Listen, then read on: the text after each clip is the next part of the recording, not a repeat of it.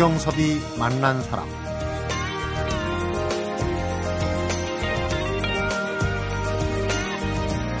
세계적으로 인기를 끌고 있는 3대 스포츠 대회가 있습니다. 월드컵, 올림픽, 그리고 F1 포뮬러 월드 챔피언십. 이 가운데서 F1은 우리에겐 아직은 좀 생소하지만 전 세계적으로 관중 수나 시청자 수를 보면 월드컵보다도 열기가 뜨겁습니다. 우리나라에서도 2010년부터 F1 대회를 개최하고 있습니다. 올해로 네 번째를 맞는데 다음 달이죠. 10월 4일부터 6일까지 사흘 동안 영암 F1 경기장에서 코리아 그랑프리가 개최됩니다. 성경섭이 만난 사람 오늘은 한국 자동차 경주에서 최연소 우승 기록, 최다승 기록을 갖고 있는 카레이서 서주원 선수를 만납니다.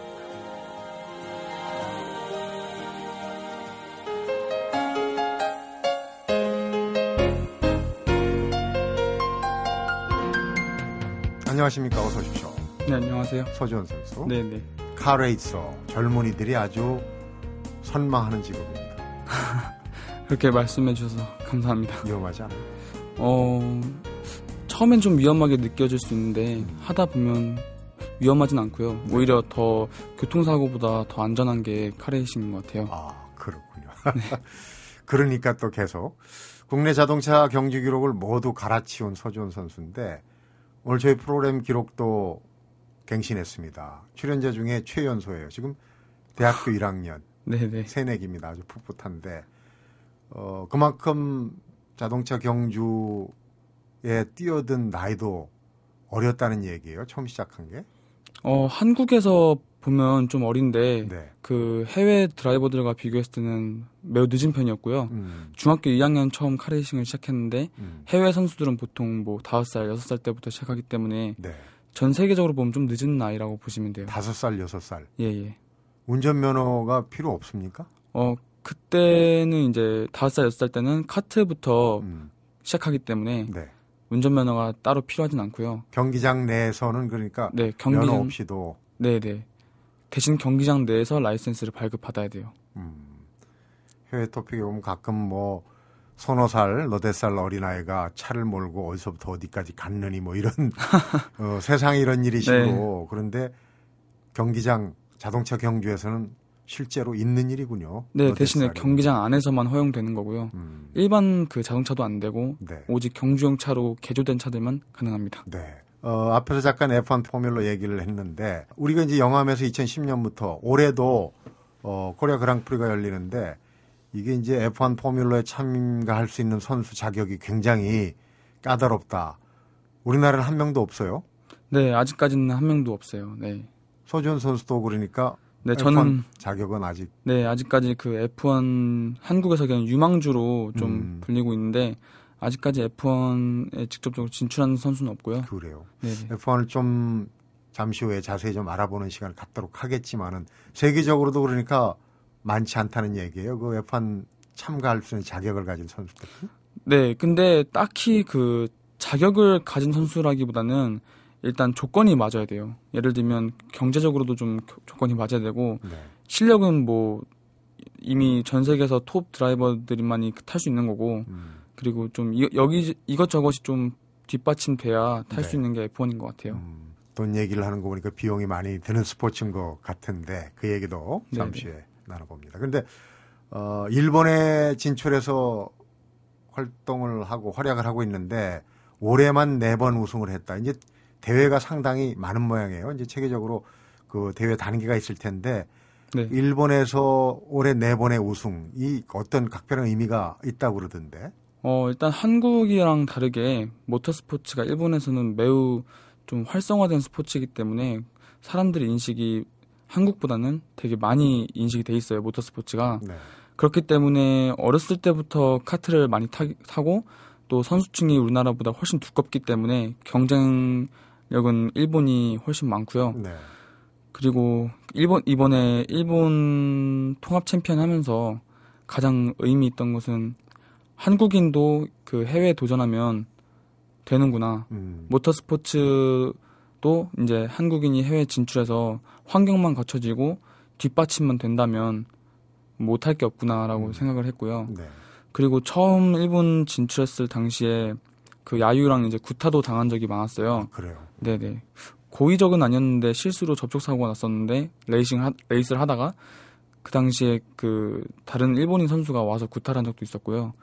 그리고 시상대에 3등 올라간 적도 있었는데 음. 그때 3등 이제 서주원이라는 선수를 부를 때 일본 선수들과 관계자들이 되게 야유를 많이 보냈었어요. 네. 그렇기 때문에 이번 통합 챔피언을 하면서 한국인의 위상을 좀 더 많이 높인 것 같고요. 네. 일본에서 대한민국의 자존감이라고 해야 되나? 좀 그런 거를 좀 많이 인식을 시켜주고 온 것 같아요. 네.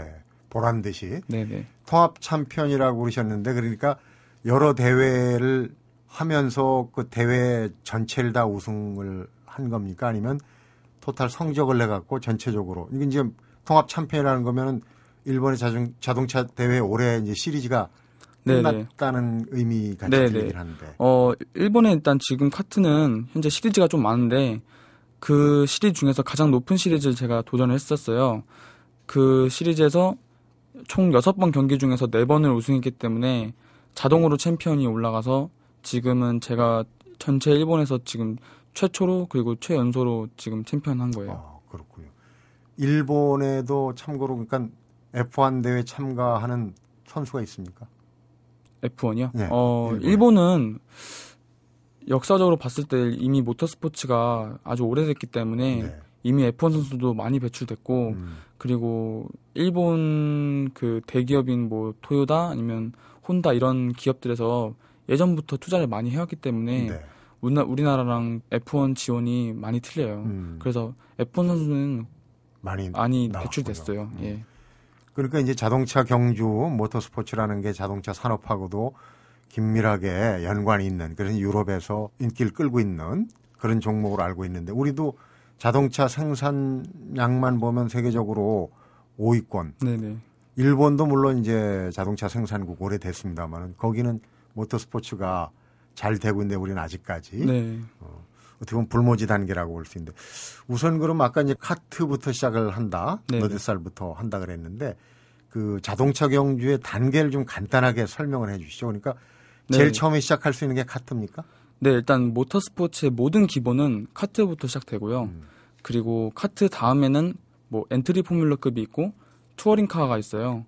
그 포뮬러는 소위 저희가 정말 그 TV에서 볼 수 있는 open wheel이라고 해서 이제 바, 네 바퀴가 모두 나와 있고 음. 드라이버 헬멧이 밖으로 나와 있는 차를 말하는 거고요. 굉장히 굉음을 내고 달리죠. 네네 포뮬러 차가 그런 거고 네. 그리고 투어링 차는 일반 양산 차를 개조해서 레이스카로 만든 게 투어링 카예요. 음. 이 두 가지 나뉠 수가 있는데 보통 F1으로 진출하고 싶다 하면 카트에서 뭐 포뮬러 어, 하위 시리즈부터 네. 그리고 F3 그다음에 GP2 그다음에 GP2 다음에 이제 바로 F1으로 갈 수 있는 길이 있고요. 네. 어, 근데 정말 F3라는 단계에서 정말 잘한다면 GP2 거치, 거치지 않고 바로 뭐 스카우트 되는 경우도 있었고요. 음. 그러면 그 뭐 쉽지는 않은 설명인데 서주원 선수가 그 단계로 본다면 지금 어디까지 와 있는 겁니까? 어, 저는 2011년도에 엔트리 포뮬러급을 한번 나가 출전했었어요 시합을. 음. 근데 그때 스폰서가 여의치 않았기 때문에 3일 연습하고 바로 출전한 거여서 성적을 내지 못했고요. 네. 어, 그 후로는 지금 계속 스폰서 문제 때문에 계속 지금 카트에만 도전하고 있어요. 음. 아직까지 우리나라 선수 중에서 세계적인 카트 시리즈 도전에서 우승한 선수도 없었기 때문에 네. 일단 기회 주어진 기회에서 가장 최선을 다하자는 마음으로 카트에서 계속 열심히 한 거고요. 네. 언젠간 기회가 되면 바로 F3로 올라갈 생각이 있어요. 음. 자동차 경주에 비용이 많이 든다는 얘기는 저도 보도를 통해서 들었습니다. 근데 비용 얘기를 좀 해야 될 것 같군요. 그러니까 여러 가지 난관 중에 이제 큰 게 경제적인 네. 스폰서가 우선 있어야 될 것 같다는 생각도 드는데 아버지가 후원자인데 뭐 집을 팔았다는 설도 있어요. 아, 네. 2008년도에 시작했을 때 그때 아버지가 어 그냥 취미로 하자는 식으로 말씀을 하셨는데 네. 2009년도에 최연소 우승을 한 다음부터 본격적으로 시작하게 됐어요. 음. 그 1년 만에 그러니까 우승한 거네요. 네, 네. 어 그렇게 하다 보니까 어떻게 아버지도 정말 지원을 많이 해주셔서 음. 여의치 않게 어 뭐 집도 판 걸로 저는 알고 있어요. 더 열심히 해야 됩니다. 네, 네. 지금 그럼 일본에서 활동하면서도 그 비용 문제나 이런 것 때문에 좀 쉽지 않겠어요. 네, 그나마 지금 제가 도전하고 있는 그 카테고리가 카트기 때문에 음. 조금 저비용으로 음. 조금 출전할 수 있는 거고 F3만 가더라도 1년에 한 뭐 5억에서 많게는 10억 음. 그리고 GP2로 올라가면 뭐 20억 이상은 1년의 운영 비용이 있어야 스폰서가 없다면은 그걸 이제 본인이 네, 부담해야 되는 네, 거예요. 네, 맞습니다. 경주할 때 보면은 짐작이 돼요. 자동차 그 한 중간에 막 바퀴도 갈고 네. 그 스텝들 하며 네, 네. 굉장히 그 돈이 좀 들어가겠다는 생각은 네. 들던데. 음. 그러면 그 일본에서 통합 챔피언도 되고 그런데 우승 상금은 운영하는데 그렇게 도움이 될 정도는 아닙니까? 아쉽게도 지금 출전하고 있는 시리즈는 상금이 없어요. 네. 대신에 이제 시리즈 챔피언을 함으로써 좀 더 큰 대회를 참가할 수 있는 자격이 주어지는 게 있거든요. 기회가 주어지는 거고요. 네, 네. 돈은 그렇게 도움이 안 네, 되고. 네. 어린 나이에 어려운 경기 종목에 도전하게 된 배경이 좀 궁금해지는데 그 얘기 잠시 한번 나눠보도록 하겠습니다. 성경섭이 만난 사람 오늘은 한국인 최초로 국제 카트 대회 시리즈 통합 챔피언에 오른 카레이서 서주원 선수를 만나보고 있습니다.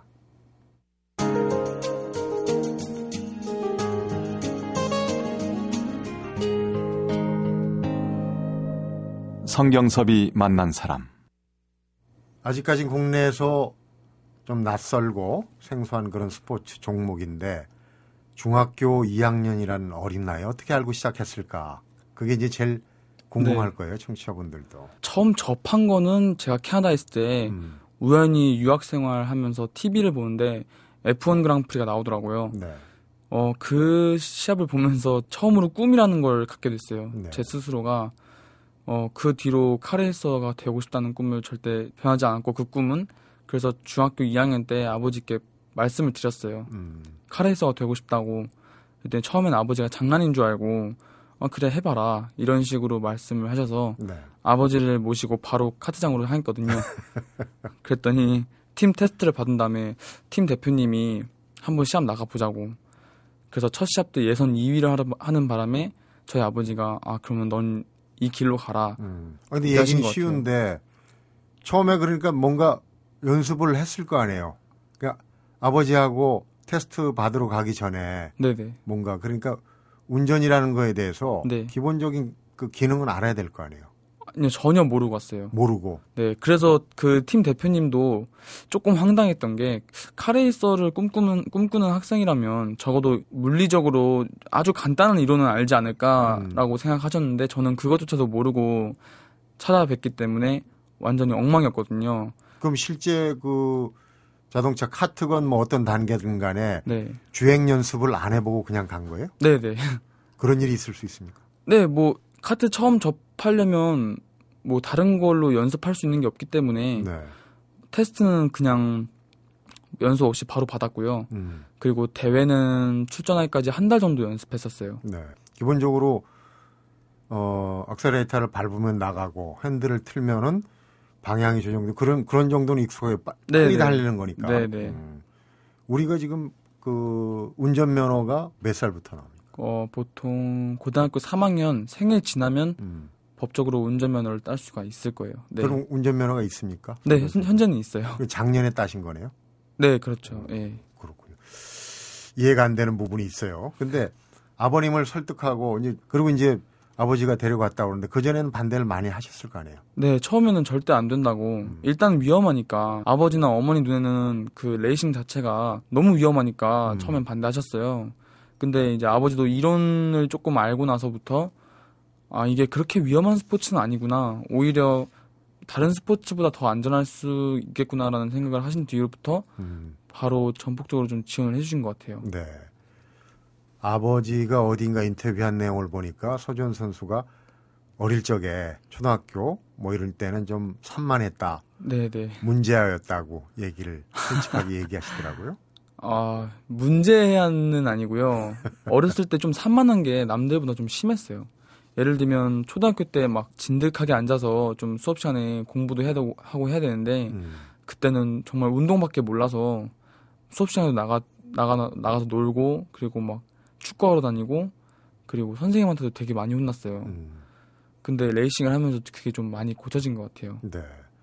그러니까 내가 진정으로 원하는데 그 그런 어떤 세계를 알고부터는 거기에 이제 집중하고 빠져들었다는. 네, 얘기. 어쩔 수 없이 집중하게 된 것 같아요. 제가 어, 여기까지 왔으니까 더 위로 올라가기 위해서는 노력을 해야 될 수밖에 없는데 음, 그 노력을 함으로써 자연스럽게 그냥 여기 하나만 집중하게 되는 것 같고요. 네. 네, 그게 저를 바꾸게 만든 것 같아요. 음, 원래 꿈은 뭐였습니까? 어, 원래 초등학교 때 저학년 때 꿈은 그때 당시에 공군이 되고 싶었어요. 공군, 네, 파일로트. 네, 그냥 공군 말고 이제 그 나중에 뭐 항공사에 취직해서 음. 기장이 되고 싶었거든요. 네. 그런 게 처음엔 꿈이었는데 뭐 알고 보니까 F1도 드라이버가 아니고 파일럿이라고 불릴 음. 만큼 그 파일럿이기 때문에 지금 저는 매우 만족하고 있어요. 네. 꿈꾸던 조종사가 된 거예요. 네, 네.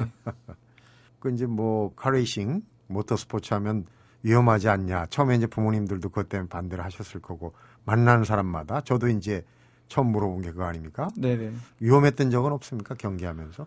어, 뭐 몇 번 위험한 적은 있었지만 가장 위험했던 순간은 어, 제가 레이싱 레이스를 하는 도중에 차가 전복이 됐어요. 음, 그래서 전복되면서 어, 어깨가 좀 많이 쓸려서 네. 어깨 수술을 한번 받은 적이 있었거든요. 그 외에는 아직까지 그렇게 막 생사가 왔다 갔다 할 정도로 위험한 적은 없었어요. 음, 속도가 그러면 그 F1 포뮬러는 제가 알기로는 최고 시속이 뭐 200km가 넘는 어, 네네. 시속으로 코너도 돌고 질주도 하고 그러지 않습니까? 네네. 지금 하고 있는 단계도 경주의 최고 속도는 거의 못지 않을 거라고 보는데 어떻습니까? 비, 속도로 비교해 볼 때는. 어, 카트 같은 경우는 엔진에 따라 조금은 차이가 있는데 보통 시속 평균 속도는 한 160km 정도 나오고요. 160km. 그리고 F1 같은 경우는 그 세팅에 따라서 또 다르지만 긴 구간에서는 340km까지는 나오거든요. 네. 그래서 그 속도면에서는 차이가 좀 있어요. 음. 인간이 그 운전석에서 그것도 이제 오픈카 아닙니까? 네네. 뚜껑이 없는 300km가 넘는 속도를 어떻게 견디고 달릴 수 있느냐. 좀 운전해 본 사람 좀 음, 의아해할 수도 있어요. 근데 네. 지금 이제 160km 정도까지는 가보고 그 이상은 아 포뮬러 엔트리 포뮬 탔을 때 240 정도는 240까지. 네. 음. 운전석의 기분은 어떻습니까? 이게 빨리 달리면은 시야가 좁아진다. 이게 이제 교통 그 운전의 이론인데. 네, 그 처음에는 시야가 좁아지는데요. 이제 조금 익숙해지다 보면 그 속도에 익숙해지다 보면 100km나 200km나 똑같아요. 음. 네, 그게 바로 드라이버들이 어, 장점인 것 같아요. 네. 뭐 속도가 일반인들한테는 조금 빠르면 뭐 시야가 좀 좁아지고 이제 옆에 있는 사물들을 못 보게 되는데 저희 드라이버 같은 경우는 레이스를 하면서 일어나는 모든 그 상황들을 파악을 해야 되기 때문에 네. 좀 익숙해지는 것 같아요. 네. 그런 면에서는. 음. 속도에 네. 속도감에 익숙해지는 거군요. 네. 무슨 생각을 합니까? 그렇게 질주할 때? 처음에 이제 스타트하기 전에는 머리가 하얘져요. 근데 이제 스타트를 하고 난 뒤로부터는 이제 앞차와 뒤차 같이 머리 싸움을 하는 거죠. 네. 서로 마음을 읽고 아 얘가 이때 추월하겠다라는 생각을 하게 되면 음, 그때 이제 저도 한번 막아보고 음. 그리고 상대방이 실수할 틈을 노려, 노려서 그러니까 계속 머, 머리만 껴서 싸우는 거예요. 머리 싸움. 네. 예. 어. 그러니까 이게 둘이 이제 머리 싸움이 엉키면은 아까 얘기했듯이 사고도 나. 네 사고도 날 수 있는 사고 거죠. 네. 보통 승부가 어느 정도에 갈립니까? 우승권이라면은.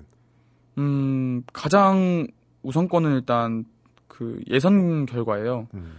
결승하기 전에 그 레이스는 항상 그 time attack이라는 걸 하, 하는데 그게 이제 결승 그리드를 정하는 거예요. 네. 그리드라고 하면 이제 결승 출발 순서를 정하는 건데 음. 그 순서를 순서에 따라서 정말 경기가 많이 좌지우지 되는 건 사실이에요. 네. 그러니까 뭐 천분의 1초 막 이렇게 네, 천분의 1초까지. 접전을 네. 벌일 때는 0.01초 막 이렇게. 네, 일본 경기만 보더라도 거의 1등부터 10등까지는 0.2초 안에 다 들어오거든요. 0.2초 안에 네. 다 들어오는군요. 네, 10명이 다 들어와요. 그럼 본인이 어, 우승을 했다고 할 때 네. 한 10대 정도가 0.2초 그냥 순식간 네, 아닙니까? 2등이랑은 0.002초 차이 났었어요. 그러면 들어오고 나서 확인을 해봐야 아는 거죠. 네. 기록지를 확인해 봐야죠. 어, 들어왔을 때는 이게 내가 근데 감이 옵니까? 아, 우승한 거는 그 우승 사실은 이미 checker flag가 나오면서 제가 첫 번째로 들어온 거는 제가 그 사실을 알고 있기 때문에 음. 우승한 거는 아는데 아 그러니까 결승선을 통과하는 순간에 내가 우승이다는 걸 압니까? 예, 그건 당연히 어, 알죠. 그렇군. 그러면 차 안에 그런 이제 checker 표시가 있어 그걸 보고 아니요, 아니요. 그 main straight라는 그 가장 중심부에 그 경기장 중심부에 이제 스타트하는 데가 있어요. 음, 거기에 그 오피셜이 나와서 그 체커기를 흔들어 줘요. 음, 결승이 끝나면. 네. 네, 그러면 거기서 1위로 통과한 사람이 1등이고 음. 네. 그때 기분은 어떻습니까? 그 기분 때문에 레이스를 아무리 힘들어도 음. 계속 하게 되는 것 같아요. 네. 아무리 힘들고 뭐 좀 슬럼프가 와도 한 번 우승한 다음에 그 희열을 맛본 다음에는 음, 모든 운동이 그럴 거예요 아마 저는 다른 운동은 경기는 안 나가봐서 모르겠지만 네. 뭐 다른 운동과 마찬가지로 그 우승하고 그 짜릿함 때문에 아마 계속 그 힘든 도전을 하고 하고 있는 건지 않을까 음, 그렇게 생각을 하고 있어요. 그러니까 우리 서지훈 선수가 최종 목표죠. F1 포뮬러에서 그 오피셜 공식 기록하는 사람이 우승기를 딱 표시해주는 네. 그런 순간을 향해서 지금 달리고 있는 거나 마찬가지네요. F1에 대해서 그러면 조금 더 잠시 알아보도록 하고 지금 다음 달 영암에서 또 열리기도 하니까 네, 네. 관전법 또 뭐가 어떤 부분을 달리는 사람은 그렇지만 보는 사람은 또 어떤 걸 보는 게 재밌을지 네. 알아보도록 하겠습니다. 성경섭이 만난 사람 오늘은 한국 F1 포뮬러 꿈나무 레이서죠. 서주원 선수를 만나보고 있습니다.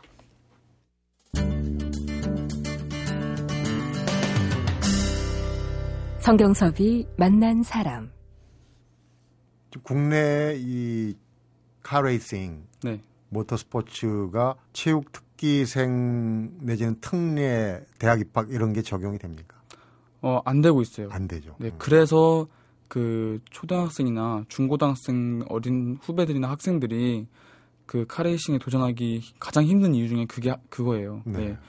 일단 기본적으로 시합을 나가거나 연습을 할 때는 학교에서 미래를 위해서 그걸 출석 인정을 좀 해줘야 되는데 네. 아직까지 그런 뭐 특별하게 좀 봐준다거나 그런 음. 게 없기 때문에 고등학교 때 저도 마찬가지로 계속 결석 인정 결석만 했었거든요. 결석으로 네. 처리되고 네. 저변 확대가 안 돼 있으니까 그런 혜택도 없고 혜택이 없으니까 또 그 도전하는 적- 도전하는 사람들 네. 적고 지금 대학에는 그러면 시험 봐서 들어간 겁니까? 네, 아 저는 수시 전형으로 수시 이번에 전형으로. 중앙대학교 그 유럽문학부에 입학하게 됐고요. 음, 그리고 지금 특기생을 뽑는 학교가 한 군데가 있어요. 네. 국민대학교인데 국민대학교에서 모터스포츠 인재를 발굴하려고 많이 음. 노력하고 있는 것 같고 뿐만 아니고 좀 많이 많은 대학교들이 그렇게 이제 특기생 제도를 좀 만들어서 네. 국내 저변 확대를 좀 해야 될 음, 필요가 있어요. 눈을 좀 네. 뜨고 있는 거군요. 네. 근데 유럽 문학부를 선택하신 건 저도 왜 그랬을까 좀 짐작이 가는데요. 아 유럽 문학부에서도 저는 지금 불어과를 음. 전공을 하고 있어요. 네. 불어과를 선택하게 된 이유는 일단 프랑스의 모터스포츠의 그 본고장인 FIA가 본사가 있기 때문에 네. 나중에 그쪽으로 좀 연계할 수, 시킬 수 있지 않을까. 음, 그리고 나중에 혹시 프랑스 쪽으로 가서 레이스를 시작한다 해도 불어를 전공을 한다면 그 프랑스 문화라든지 아니면 좀 언어 이런 부분에서 좀 많은 그 어드밴티지가 있지 않을까 네. 생각해서 그쪽으로 진학을 했어요. 멀리 보고 레이싱을 하는 거예요. 네. 학교 다닐 때도 참 연습할 장소가 많지 않잖아요, 국내에. 네, 현재 지금 제대로 연습할 수 있는 장소는 두 군데인데 네. 한 군데마저도 국제 규격이랑 너무 멀기 때문에 노면도 그렇고 음, 폭도 그렇고 실질적으로 해외 레이스에 어 레이스에 도움은 많이 되지 않아요. 음, 그래서 한 그 서울 근교에 있는 드라이버들이 정말 제대로 연습을 한다면 전남도 영암까지 가야 되는 거기 때문에 네.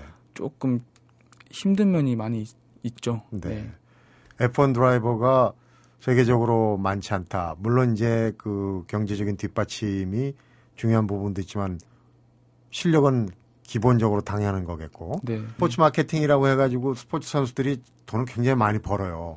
굉장히 많이 버는데 그 중에서도 상위에 올라 있는 윗부분에 네. 올라 있는 게 이제 F1 드라이버들이라고 알고 있는데 어느 정도입니까?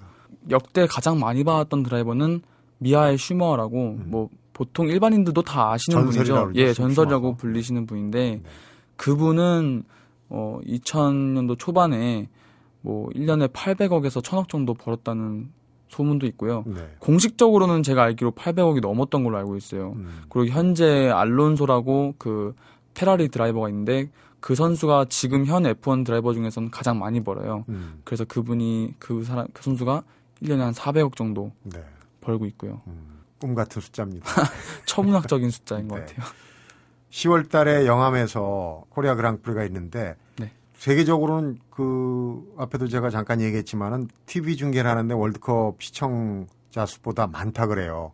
우리는 네. 의아하죠. 왜냐하면 모터스포츠가 아직은 음, 생소하니까. 그런데 그 올해 판도는 어떻습니까? 작년하고 올해하고 판도. 물론 F1 대회가 한 군데서만 열리는 건 아닌 걸로 알고 있어요. 네, 그 F1은 전 세계를 돌아가면서 이제 일종의 투어 경기예요. 네. 그렇기 때문에 전 세계 각국 나라를 이제 그 선정해 놓고 그리고 거기에서 이제 계속 1년 동안 시리즈를 여는 거예요. 음. 돌아가면서.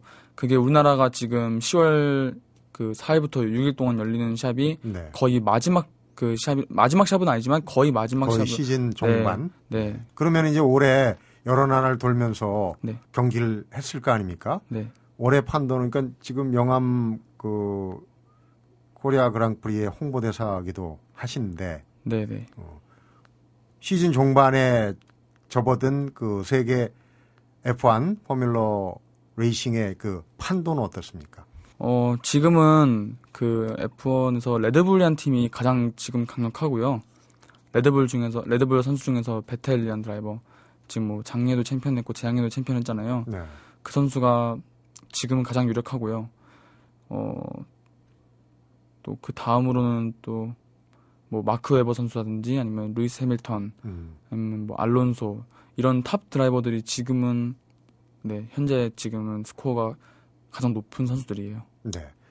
아직 좀 생소하기 때문에 그 영암 코리아 그랑프리도 관중석은 어느 정도 채우는데 사실 제대로 보고 즐기는 분들이 이제 그 우선 자동차가 고가 장비고 유명한 네. 선수들이 나온다 그러니까 가긴 가는데 만약에 영암에 갔다 올해 그러면은 그 관람석에서 이 F1 경기는 어떻게 보는 게 음, 재밌는지 관전 그게 포인트죠. 그게 지금 말씀하신 게 가장 중요한 핵심인데 어 일단 관람석 관람석은 채우지만 아직까지 우리나라 사람들은 그 모터 스포츠를 제대로 즐기진 못해요. 네. 해외 같은 경우는 뭐 해외 F1 경기가 열린다 하면 거의 축제 분위기로 가는데 지금 그래서 F1 코리아 그랑프리가 좀 문제점이 있어요. 네. 그래도 이왕 가는 거 좀 즐기기 위해서는 한 선수를 지목하고 그 선수를 응원하면서 그 선수가 몇 실시간으로 몇 위인지를 계속 확인하는 거예요. 음. 그렇게 하면 그나마 일반인들한테도 아, 난 이 선수를 응원하기 응원하고 있기 때문에 좀 좀 더 재미가 있지 않을까. 음. 그리고 그 스타트 장면은 꼭 보셔야 되고요. 네. 그리고 스타트 장면을 꼭 봐야 된다는 건 무슨 뜻입니까? 어, F1이 3시에 결승이 시작을 해요. 일요일 날. 네. 그러면 스타트 하기 전부터 이제 그 팀 크루들이랑 이제 팀 머신들이 나와서 이제 음. 그리드 배치를 해요. 머신이니까 그 네. 자동차예요. 네, 자동차요. 네. 예. F1이 이제 그리드 대열을 하는데 그 장면이 정말 장관이에요. 네. 정말 그 색색 각 팀별로 정말 통일된 그런 그 색 슈트 모습을 볼 수가 있고 음. 그리고 또 웅장함을 많이 볼 수가 있어요. 그리고 음. 그 F1은 특히 소리가 어, 그 어떤 모터 스포츠보다 정말 소리가 멋있기 때문에 속된 표현으로 장난이 아니라고 그러잖아요. 네, 장난이 아닌 것을 뛰어넘었어요. 네. 네. 그 출발 전의 장면들이 웅장하고 볼만하다는 얘기군요. 네. 어떻게 보면 경마하고 비슷해요. 어떤 어, 경조마와 기술을 정해놓고 응원하는 거 아닙니까? 물론 거긴 뭐 배팅이란 돈이 네, 걸린 긴 하죠. 경마도 레이스고 F1도 레이스이기 때문에 아마 공통된 점들이 있을 거예요. 음, 우리도 모터스포츠가 이제 뭐 학교에서 특례 입학 제도도 만들고 여러 가지 지원을 하면 아무래도 이제 자동차 산업이나 산업계에서 스폰서가 네. 좀 많이 나와야 될 것 같다는 생각이 들어요. 경제적인 그 가장 중요한 부분이죠, 음. 그게. 그렇게 지금은 스폰서가 붙어야 국내에서 이제 그 기회를 노리는 드라이버들이 그 기회를 잡고 그 세계 벽으로 세계 무대로 올라갈 수 있는 거지. 지금처럼 계속 스폰서가 없이 계속 자비로만 선수들이 어떻게 해서 메꿔 나가는 식으로 한다면 음. 절대 F1 드라이버는 배출되기 힘들다고 봐요. 네. 우리가 참 여건이 어렵고 약세를 보이는 종목에서 피겨 김연아 선수, 수영의 박태환 선수, 이 카레이싱에서는 서지원 선수가 역할을 좀 해줘야 될 것 같아요. 언제쯤 F1에 진입할 수 있을지 본인도 좀 뭐 희망 섞인 계산이 있을 텐데. 네, 제가 제 희망상은 물론 가장 빨리 F1을 지금 타는 건데 음. 그래도 그 제가 계산을 해보니까 최소한 6년, 앞으로도 네, 6년 정도는 있어야 제가 그 단계에 올라서지 않을까. 네. 뭐 챔피언 말고요. 그냥 F1 타는 것만 네. 말씀드리는 거예요. 그 타는 것마저도 매우 어렵기 때문에 6년 정도는 제가 봐야 된다고 보고 있어요. 길게 보고 서른 살이 거의 다 돼야 네, 20대 중후반 정도는 돼줘야. 중후반 돼야. 네, F1에 진입할 수 있다. 그것도 잘해야. 네, 네. 모쪼록 열심히 해서 F1에 진입한 다음에 그때까지 제가 뭐 이 프로그램을 할지 모르겠지만은 된다면 다시 한번 연락해서 모셔서 F1 얘기를 좀 재미나게 알겠습니다. 나눠보도록 그런 기회가 됐으면 좋겠습니다. 네. 열심히 하시고요. 네, 감사합니다. 오늘 얘기 잘 들었습니다. 네, 감사합니다. 성경섭이 만난 사람 오늘은 다음 달 4일부터 사흘간 열리는 2013년 영암 F1 코리아 그랑프리에 출전하는 카레이서 서주원 선수를 만나봤습니다.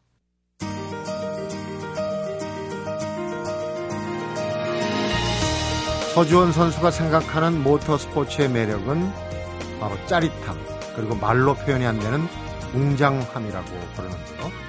한국 자동차 경주의 숱한 기록을 모두 갈아치운 서주원 선수의 강점, 재미에 푹 빠져서 모터스포츠를 즐기면서 한다는 점입니다. 남다른 성취를 이룬 사람들의 공통점이기도 하죠. 자기가 하는 일이 재미있다고. 그래서 푹 빠져서 즐기면서 하고 있다는 거죠. 성경섭이 만난 사람, 오늘은 여기서 인사드립니다.